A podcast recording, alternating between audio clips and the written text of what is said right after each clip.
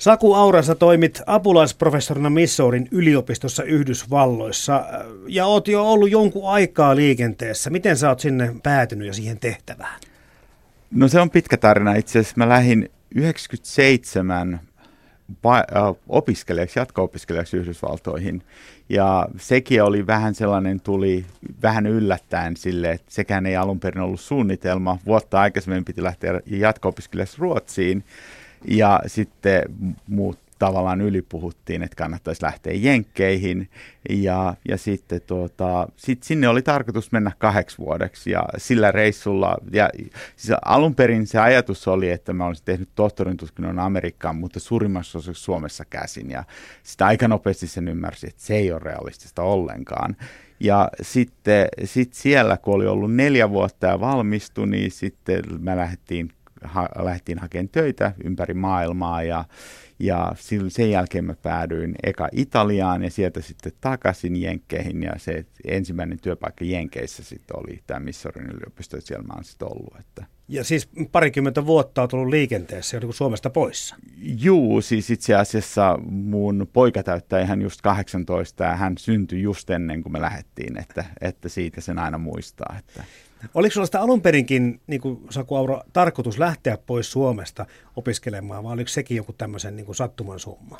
Se vähän itse asiassa oli kanssa silleen, että mä olin opiskelija Helsingin yliopistossa ja opintomenestys, opinnot meni hyvin ja ei oikein tiennyt mitä aikoo tehdä ja sitten ajattelin, että jos rupesi jatko-opiskelijaksi, ajattelin katsoa vähän, että voisiko sitä ulkomaillekin mennä, mutta se oli vähän ehkä sattuman summaa silleen ja, ja, tuota, ja, ja eikä niin kuin missään vaiheessa ollut semmoista, että nyt lähdetään pois Suomesta tai nyt mennään Amerikkaan jäämään, että se niin kuin vaan on sitten tullut siinä mukana. Että. Mikä se sun tehtävä siellä, sä oot apulaisprofessorina yliopistossa, niin mitä sä tutkit ja opetat siellä? No siis mä oon kansantaloustieteen tai taloustieteen, nykyään kai tykätään sanoa taloustieteen mieluummin apulaisprofa, eli tota, mun erikoisala on julkinen talous, erityisesti verotus ja, ja sitten jonkin verran myös tämmöinen me- metodiikka, eli, eli, eli siis tämmöinen mallintaminen. Ja siis ihan siis tämmöistä tyypillistä professorin työtä, eli puolet on, puolet on opetusta, puolet tutkimusta ja siihen päälle on vielä paljon hallintoa. Että, että, tota, ja jonkin verran haastatteluja. Ja jonkin verran haastatteluja. No ei nyt ihan hirveästi. Puhutaan kohta sun työssä lisää, mutta tuossa heti jo alussa vilahti tuo Italia. Siis oliko niin, että tuossa alkuvaiheessa, kun olit mennyt Amerikkaan sen jälkeen, lähdit heti Italiassa käymään, ja oliko tarkoitus kenties jäädä sinne? No siis tämä oli itse asiassa, siis mä valmistuin neljän vuoden opiskelun jälkeen äh, sieltä sain tohtorin tutkinnon ja hain, niin kuin sanoin, ympäri maailmaa töitä. Ja tarkoitus oli lähteä, lähteä sitten Italiaan pysyvästi. Meillä oli vähän niin, että vaimo oli ehkä enemmän halus palata Suomeen ja mä halusin palata ja jäädä Amerikkaan. Ja sitten tuota, se oli puolivälissä. Se oli puolivälissä ja, ja, ja se nyt oli sitten oma kokemuksensa, että meillä oli lähinnä hiukan epärealistiset näkemykset siitä, että kuinka hyvin esim. Äh, kielitaidottomana Milanossa, jossa me asuttiin silloin 2000-luvun alussa pärjäs ja, ja, ja, se, ja, ja se oli sitten itse asiassa se ja siihen, Italia, siihen aikaan ainakin italialaisen yhteiskunnan yliopiston ja hallinnon niin kuin tehottomuuteen ja, tottuminen oli aika vaikeaa. Että, että sitten jossain vaiheessa sen vuoden aikana, kun me oltiin, niin todettiin, että ehkä jos lähettäisiin takaisin Amerikkaan. Ja, ja, mutta siis se oli, oli, se oli hyvin kasvattava, se oli hyvä kokemus ja, ja tavallaan sanoisin, että jotkut asiat, jotka mä ihailen italialaisessa yhteiskunnassa edelleenkin, esimerkiksi perhekeskeisyys, niin se taas teki niin kuin ulkomaalaisena tuota, olemisen hyvin vaikeaksi, koska siis kaikki sun kollegat ja muut oli hyvin niin kuin perhekeskeisiä, kun kello löi viisi, ne katosi ja ne oli perheensä kanssa, oli kaikki viikonloput poissa ja sitten sit sä olit siellä, että mitäs mä nyt teen, että mä en tunne täällä ketään. Mutta hei, tota, toi hallinnon tehottomuus, öö, tästä nyt ei voi olla vetämättä tiettyjä johtopäätöksiä ja yleistyksiä sit siihen niin kuin Italian yleensäkin toiminnallisuuteen niin kuin valtiona ja maana. Tuntuuko se, että meidän mentaliteetti suomalaisilla, me ollaan liian tehokkaita tai konkreettisia ihmisiä tämmöisiin, tämmöisen keski-eurooppalaisen kulttuuriin? en mä, mä ainakin tykkään, kun hommat toimii. Et se, niin. se niin kuin, oma henkilökohtaisen kokemuksia. Siellä oli, mä juttelin muiden ulkomaalaisten kanssa, että mä tapasin Milanossa usein yliopistolla, niin siis niin kuin, äh, tämmöisissä perusasioissa kuin se, että sai yliopistobyrokratian kanssa tapettua, tapeltua, että palkkaa ruvettiin oikeasti maksamaan, ja niin kuin, niin, niin ei se sitten enää ole, ole enää kulttuuriero silloin, että se oli aika, aika rasittavaa. Eli tota, päätitte sitten siellä jossakin vaiheessa palata takaisin Joo, me, joo, et me itse asiassa katsottiin taas uudestaan, arvottiin tämä niin kuin työpaikan löytäminen ja sitä kautta sitten päädyttiin sinne hmm. Missouriin. No miten musta tuntuu, että kun sä oot tuolta ä, MITstä valmistunut, joka on siis tämä Massachusettsin tekninen korkeakoulu, sieltä ei nyt ihan valtava määrä suomalaisia ole koskaan, joitakin kymmeniä kai on tullut, valmistunut sieltä, niin miten, miten paljon sä sanoisit, että se on määrännyt sun elämää? Onko se, onko se jollakin tavalla viitottanut sun tulevaisuutta? No siis tutkijan uralla, varmaan niin kuin monessa muussakin ammatissa, niin äh, tavallaan, että mitä arvostetummasta paikasta valmistuu esimerkiksi, sitä helpompaa päästä alkuun. Mutta siis mä oon nyt munkin ollut täällä niin kuin valmistunut jo kohta 15 vuotta sitten, niin tässä vaiheessa elämää, niin sitten taas se, se oma tutkimusrekordi on enemmän se käyttikortti, että sille ei enää ole väliä, mistä on valmistunut. Että se, mutta, mutta toki se siinä alkuun auttoi ja, ja aikamoisen niin kuin verkoston ihmisiä, jotka on erittäin vaikutusvaltaisessa asemassa se niin kuin loi, joka, josta tietenkin on aina jonkin verran hyötyä. Että, ja, mutta toisaalta siis se aika siellä oli, se oli uskomattoman antoisaa, että, että siellä todella opiskeltiin erittäin tosissaan ja kaikki oli erittäin innostuneita siitä op, opintojen aihe, aihepiiristä ja, ja ihan rehellisesti niin fiksuja ihmisiä kuin jotkut mun opiskelukaverit, niin en ole oikeastaan ikinä muualla tavannut. Että. Ei lähdetä vertailemaan, mutta, Ei. mutta tuota, jos vertaa kuitenkin sen verran, että mitä MIT on siis opiskellut tai opettanut 63 Nobel-palkinnon saanut ja Helsingin yliopistossa muutama vähemmän nobelisteja. tota, onhan siis kansainvälisesti katsottuna suomalainen korkeakoulukenttä myös hyvin korkeatasosta. Mm. Ja, tota, ja siinä on myös tapahtunut aika paljon muutoksia nyt viimeisimmän 15 vuoden aikana. Ja se ehkä, ehkä siis äh, monilla, jotka ei tunne suomalaista korkeakoulukenttää, on ehkä vähän liiankin negatiivinen kuva, koska se on se, on, se tota, semmoinen... Äh, en halua aikaisempia sukupolvia sanoa mitään, kun ei ole kokemuksia, mutta siellä tehdään nykyään erittäin tosissaan töitä ja, ja erittäin kovatasosta porukkaa, että, että se kilpailu on myös kovaa täälläkin. Niin, siis tämmöinenkin legenda on, että, että MITstä valmistunut voi valita minkä tahansa työpaikan, että sillä, sillä ajattelin, miten se viitoitti sun elämää, niin oliko siinä enää sulla mielessäkään, että, että sä tuut takaisin Suomeen? Oliko se vähän niin kuin kohtalo jo määrännyt ikään kuin sut, että sun pitää nyt antaa se oppi, minkä olet itse saanut, ja lähteä jakamaan sitä vähän kansainvälisemmin, isommille vesille?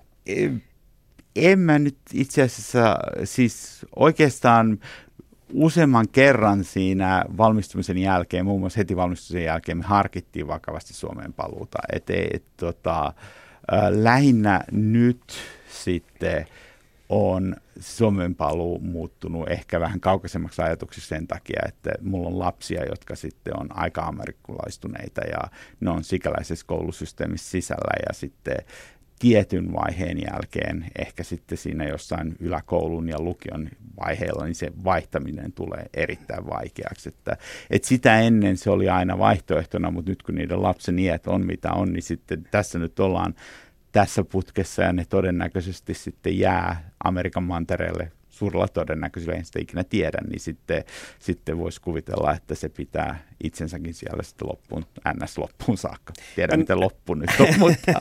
Heillä on kuitenkin tuota, sen maan passit, koska ovat siellä syntyneet.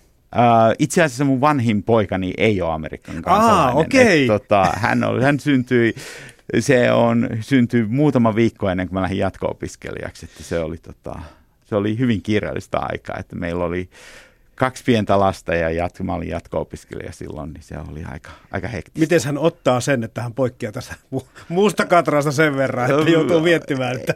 Ei, no siis meillä on pysyvät oleskeluluvat, joka sitten okay. taas johtaa ihan samoihin oikeuksiin käytännössä. Ihan pieni, tietenkin pieni rajoituksin, ei saa äänestää. Mutta. Mm, joo.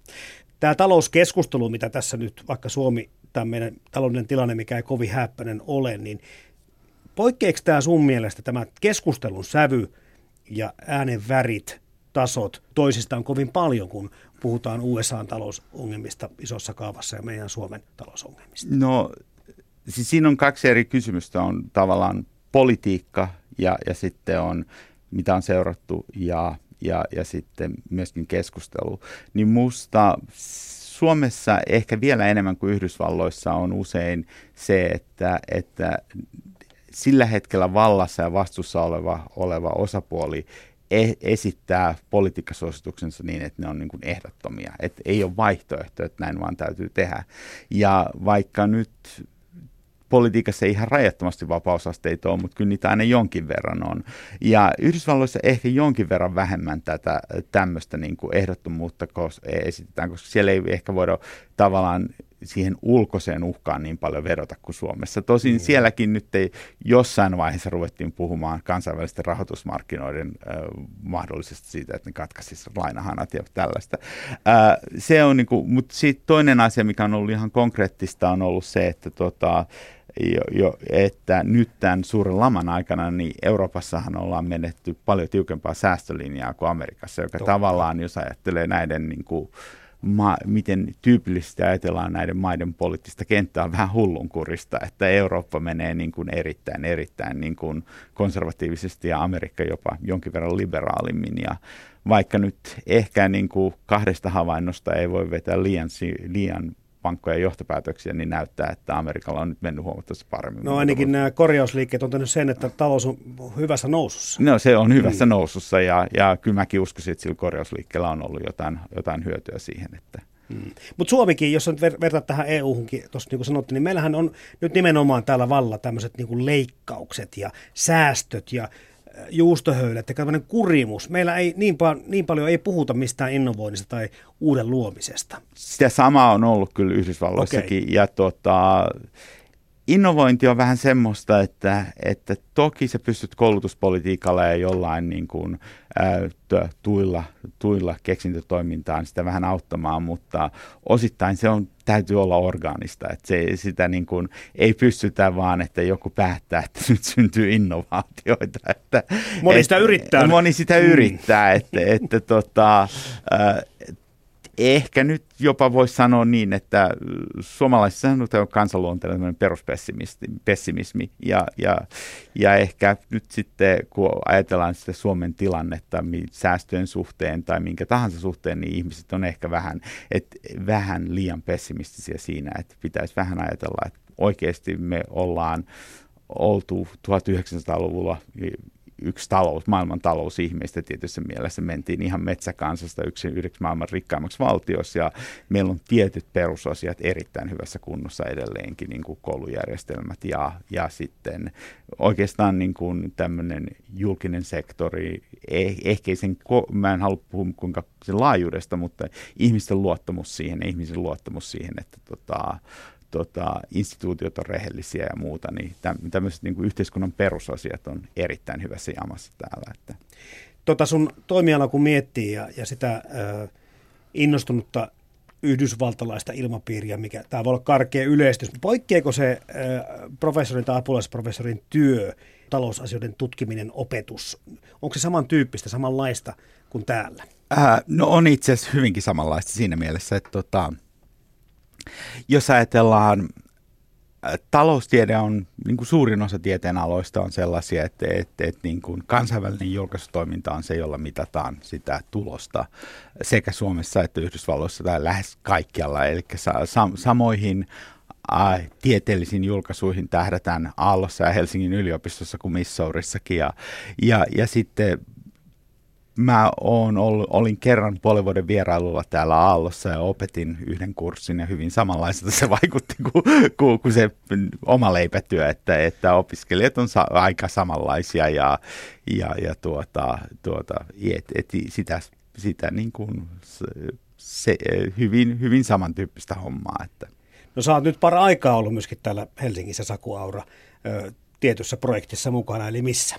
Eli mä oon nyt ihan vain tutkimusvierailulla valtion taloudellisessa tutkimuskeskuksessa ollut tämän kesän ja siellä tuota, tehnyt omaa tutkimushommaa ja sitten pyrkinyt, pyrkinyt olemaan, aloittamaan yhteistyöprojekteja täkäläisten tutkijoiden kanssa, josta sitten toivottavasti pitemmällä aikavälillä sitten tulee jotain hedelmää. Että. Hmm.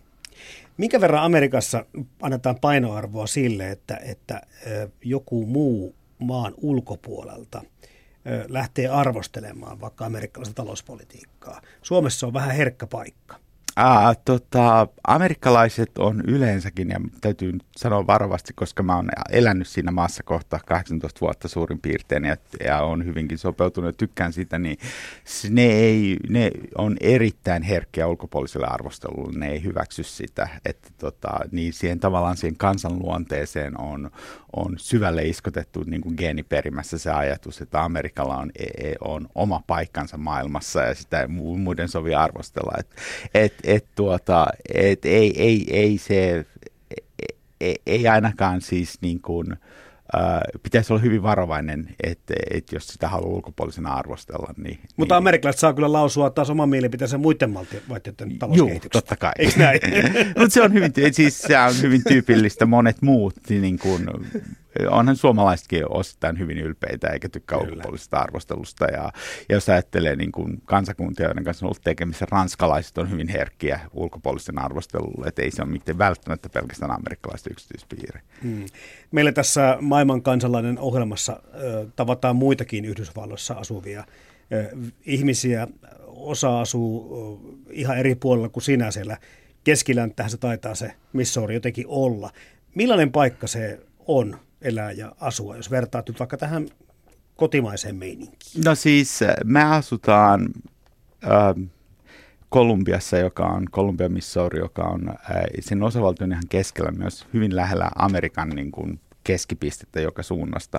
Ja tuota, se on siis tällainen perinteinen yliopistokaupunki, ehkä suomalainen kaupunki, joka tulisi lähinnä mieleen, olisi ehkä Jyväskylä. Siis sille, että niin kuin hyvin yliopiston dominoiva kaupunki. Ja, tuota, ja, ja, ja se, on, siis se on tavallaan pikkukaupunki, siellä on vähän yli 100 000 asukasta ja, ja se on myös aika kaukana kaikista suurkaupungeista. Se on hyvin semmoista rauhallista elämää.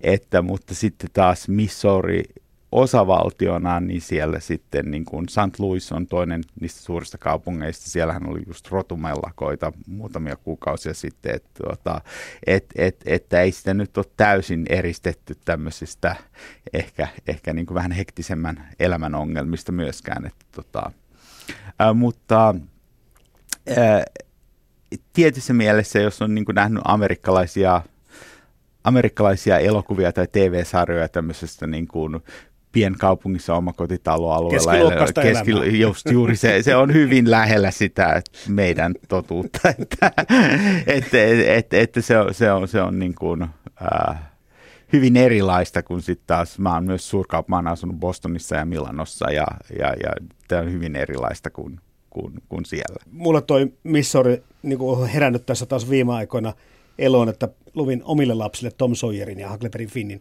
seikkailut, siellä ollaan niissä osavaltion maisemissa. Se oli aika leppoista elämää se poikien joilla seikkailu ja muuta, mutta onko tuommoisesta elämästä, mistä Mark Twain on aikanaan kirjoittanut, niin elämänmuodosta mitään jäljellä siellä? Uh, no Ehkä sitten vähän on, mutta siis sehän mikä on tämmöinen amerikkalaisen erikoispiirre on se, että, että jos ajattelee nuorten ja la, la, varsinkin lasten elämää, niin amerikkalaiset vahtii lapsiaan erittäin, erittäin tiukasti, eli semmoinen, mitä ehkä Tom, mitä Tom Sawyerin... Siellä ei vahdittu. Siellä ei vahdittu, että se on, se on ehkä muuttunut, että, että, että, että sinänsä niin kun, kun mekin ollaan oltu Suomessa, niin meidän lapset on aj- tavallaan ajatellut, että, että sitä kaikkea vapautta. Että, että, että toisaalta sitten niin kuin pääkaupunkiseudulla, kun ollaan oltu, niin täällä lasten liikkumamahdollisuudet ilman omaa autoa on ihan toista kuin pikkukaupungeissa ja Yhdysvalloissa, että se osittain ehkä on se ollut se rajoite. Mutta... Miten usein te käytte perheenä Suomessa? Ää, ei ihan joka vuosi, se on vähän vaihdellut, mutta mm. melkein joka vuosi nyt viime aikoina. Että... Sulle kun on kuitenkin tämmöisiä varmaan kotiinpalun tuntemuksia, ja, ja vaimolle, mutta mitä ne lapset, minkälainen heidän suhtautumiset tähän maahan on, kun he tulevat kuitenkin niin kuin ikään kuin sinne juurille, mistä ovat aikanaan lähteneet, vaikka ovat syntyneet eri maassa? No siis meillä on kotikieli suomi, ja tuota, eli mun vaimo on myös, myös mm. suomalainen, ja, ja tuota, eli he itse asiassa, mun lapset tulee hyvin mielellään täällä. Meillä on tietenkin su- sukulaisia perheet täällä ja jonkin verran kavereita ja, ja heilläkin. Ja, eli se on aina vähän semmoinen niin jännittävä ke- kerran vuodesta vähän harvemmin tapahtuva, tapahtuva juttu, mutta kyllä joskus niin kuin voisi sanoa tässä ehkä humoristisena kommenttina, että, e, että ainakin yksi mun lapsista ei vitsissä nyt, nyt nollata sanoa kukaan joskus kysynyt, että kun kaikki kaverit käy laskettelemassa tai jossain siellä, että miksi me ei ikinä tehdä mitään. Ja mä oon sanonut, että, että huomauttanut, että me kyllä käydään sitten Suomessa aika usein, että se on aika arvokasta kanssa. Että. No se on kyllä totta. Hyvä verrata hintatasoa. Meillähän on siis, ei Amerikkakaan halvin maa, mutta siellä maksaa eri asiat kuin meillä Suomessa. Miten sä vertaat sitä elämisen hintaa esimerkiksi? No siis äh, nythän euron kurssihan on tuota, mennyt alas aika radikaalisti. Ja, ja se on niin kuin ennen oli silloin joskus, muistaa 2010, kun me oltiin Suomessa vierailulla puoli vuotta, niin silloin tuntui, että täällä on kaikki aivan tolkuttoman kallista. Nyt sitten, kun kurssi on korjautunut, niin ei enää tunnu ehkä, ehkä ihan siltä joka asiassa, että, että, että mutta äh, kyllä sitten tietyt asiat Amerikassa on edelleen huomattavasti halvempia. Ne on ne, mitkä on aina ollut tyyliin pikaruoka, autot, bensiini. ja sitten tietyt asiat on kalliita, niin kuin terveydenhuolto ja opiskelu. Ja, ja että, että ne, on, ne on edelleenkin samat kuin ne on aina ollut. Että. Mutta tuo hintataso, vaikka se tietyltä osin poikkeaakin, niin henkisesti siis suomalainen ei ole välttämättä niin kaukana sitä perusamerikkalaista, etteikö sinne olisi helppo integroitua? Suomalainen kulttuuri ja amerikkalainen kulttuuri tietyllä tavalla on hyvin lähellä toisiaan, mutta myös minkä mä sanoisin, että et, et Amerikka ja on, on varmasti maailmassa – yksi helpompia yhteiskuntia myös olla ulkomaalainen. Ja mä uskoisin, e, ja on toki muitakin, mun käsittääkseni Kanada, todennäköisesti Iso-Britannia, e, monet muut tällaiset maat, jo, jo, jo, joissa on ollut paljon maahanmuuttajia historiallisesti jo. Ja Amerikassa on siis ehkä vielä helpommaksi tekee sen, että se maan sisäinen riippuvuus, riippumatta, että mistä sä oot, on, on, on niin suurta, että monet on tavallaan juurettomina niillä paikkakunnillaan ja sitten etsii aktiivisesti uutta, uutta sosiaalista ympyrää itselleen ja, ja, ja, ja, ja sie, siellä niin kuin ollaan totuttu siihen, että ihmisiä on tulee vähän mistä sattuu. Ja, ja. Mutta sitten sinnekin, niin kuin tuossakin Saku Aura äsken kerroit, niin rotumellakoita on ollut aina, ja nytkin niitä edelleen on, ja meillä täällä samaan aikaan Suomessa käydään aika eh, omituista ja värikästä monikulttuurisuuskeskustelua. Millä silmin sä katselet tai kuuntelet näitä tämmöisiä uutisia, mitä meillä viime aikoina on täältä Suomessa ollut? Tavallaan aika surullinenhan tietenkin, että tämmöisiä niin kuin, äh, tällaista jopa väkivaltaa maahanmuuttajia vastaan ja muuta on nyt ruvennut Suomessa esiintymään. Ää, mä oon tietenkin, mä oon syntynyt 70-luvulla ja kuitenkin elänyt, elänyt Suomessa vuoteen 1997, niin mä muistan sen niin kuin Suomen, joka oli silleen, että täällä ei ole käytännössä ollut maahanmuuttajia ollenkaan. Ja, ja sitten huomasin niin kuin sitten, sitten oikeastaan 90-luvun jälkeen ja sitten kun 2000-luvulla aina tullut käymään täällä, että kuinka radikaalisti erityisesti pääkaupunkiseutu on muuttunut.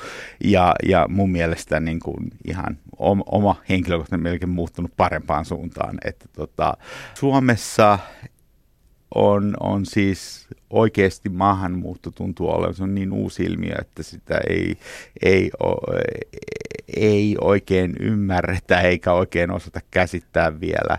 Ja, ja, ja, ja, ja tuota, mutta kyllä, kyllä se valitettavasti on niin, että jopa näissä maissa, missä, missä maahanmuutolla on vuosisatoja vanhat perinteet, niin niin, niin samanlaisia ongelmia esiintyy ja tavallaan jos katsoo esimerkiksi amerikkalaista keskustelua, niin siellä niin kuin esimerkiksi tällä hetkellä puhutaan aika paljon e, latinalaisesta Amerikasta tapahtuvasta maahanmuutosta ja, ja sitä vastaan esitetään aivan samoja argumentteja kuin esitettiin joskus itä-eurooppalaisten tai italialaisten tai irlantilaisten maahanmuuttoon, että Amerikassa siis tietyssä mielessä on hyvin vahvasti ollut aina se ajatus, että tämmöisestä assimilaatiosta, ja se on itse asiassa ilmeisesti Amerikan ja Kanadan iso ero, että Amerikka tietyssä mielessä, jos ruvetaan puhumaan puhumaan monikulttuurisuudesta, niin siellä on aina ollut se ajatus, että, että tietyt, sit, tietyt peruslähtökohdat siitä amerikkalaisuudesta,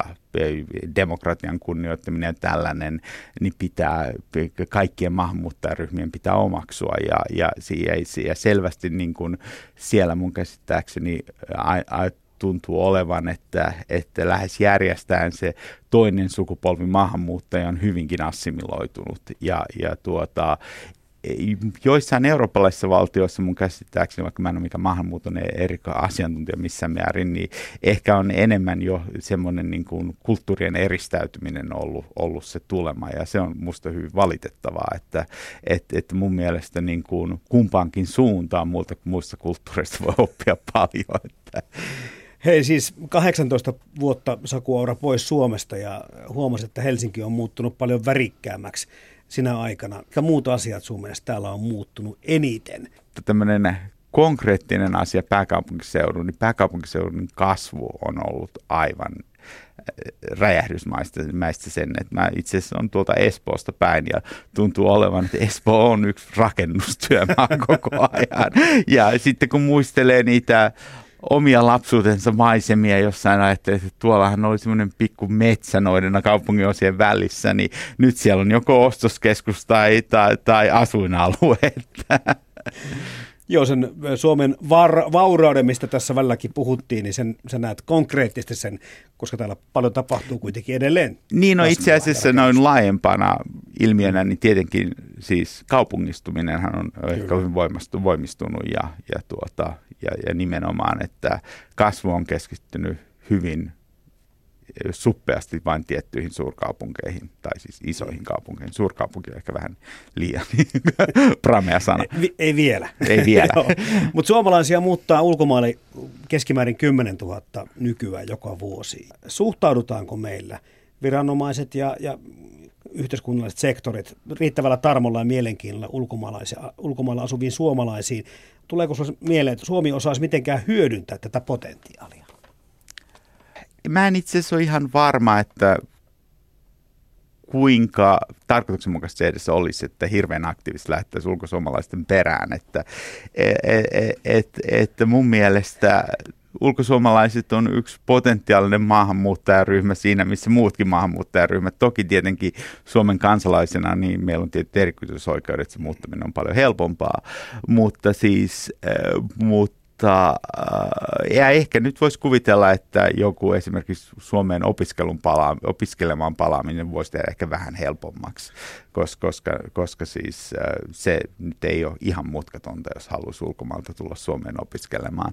Äh, se, mikä on ollut, tiedän, iso konkreettinen asia, joka on vaikuttanut monien ulkosuomalaisten tilanteeseen on ollut se, että joka tapahtui jo muutama vuosi sitten, oli kaksoiskansalaisuuden salliminen. Että se, se huomattavasti helpotti monien, monien tilannetta, koska, koska mä tunnen konkreettisia tapauksia ihmisistä, jotka oli, oli niin kuin asunut koko elämänsä ulkomailla ja, ja sitten ei kuitenkaan sen uuden kotimaansa kansallisuutta ollut ottanut. Ja sitten taas esimerkiksi pitkäaikaisiin Suomessa oleskeluun tuli rajoituksia sen takia, että sitten voisi menettää sen oleskeluluvan siellä uudessa kotimaassa. Ja sitten kun kaksoiskansalaisuus sallittiin, niin kaikki tällaiset niin kuin keinotekoiset esteet katosi, että parempaan suuntaan Parempaan mennään. suuntaan mentiin, joo. Viimeinen kysymys, Saku Aura. Mitä täällä meillä olisi sellaista, mitä haluaisi tai pitäisi viedä Yhdysvaltoihin? Olipa sitten Missouri tai joku muukin paikka. Mitä me suomalaiset omataan sellaista? Muuta kuin sauna ja salmiakki. Sauna ja sal- salmiakki itse asiassa osaan kertoa kokemuksia. Sitä ei kannata ulkomaalaisille tarjota. Et se ei ole ollut suuri suosikki omista kokemuksista. Tuota, tämmöinen suomalainen peräänantamattomuus on, on semmoinen, se on toki hyvin samantapasta kuin Amerikassakin on ta- tavallaan se folklore, mutta, mutta, mutta siis tämä ajatus siitä, että sä luot itse kohtalos ja oot niin kuin itse vastuussa ja se musta kuuluu myös suomalaisen kansan henkeen. Ja, ja se, se musta on, on arvokasta, että ihmiset, ihmiset tuota, tuota ajat, ei, ei ihan helpolla luovuta ja, ja tsemppaa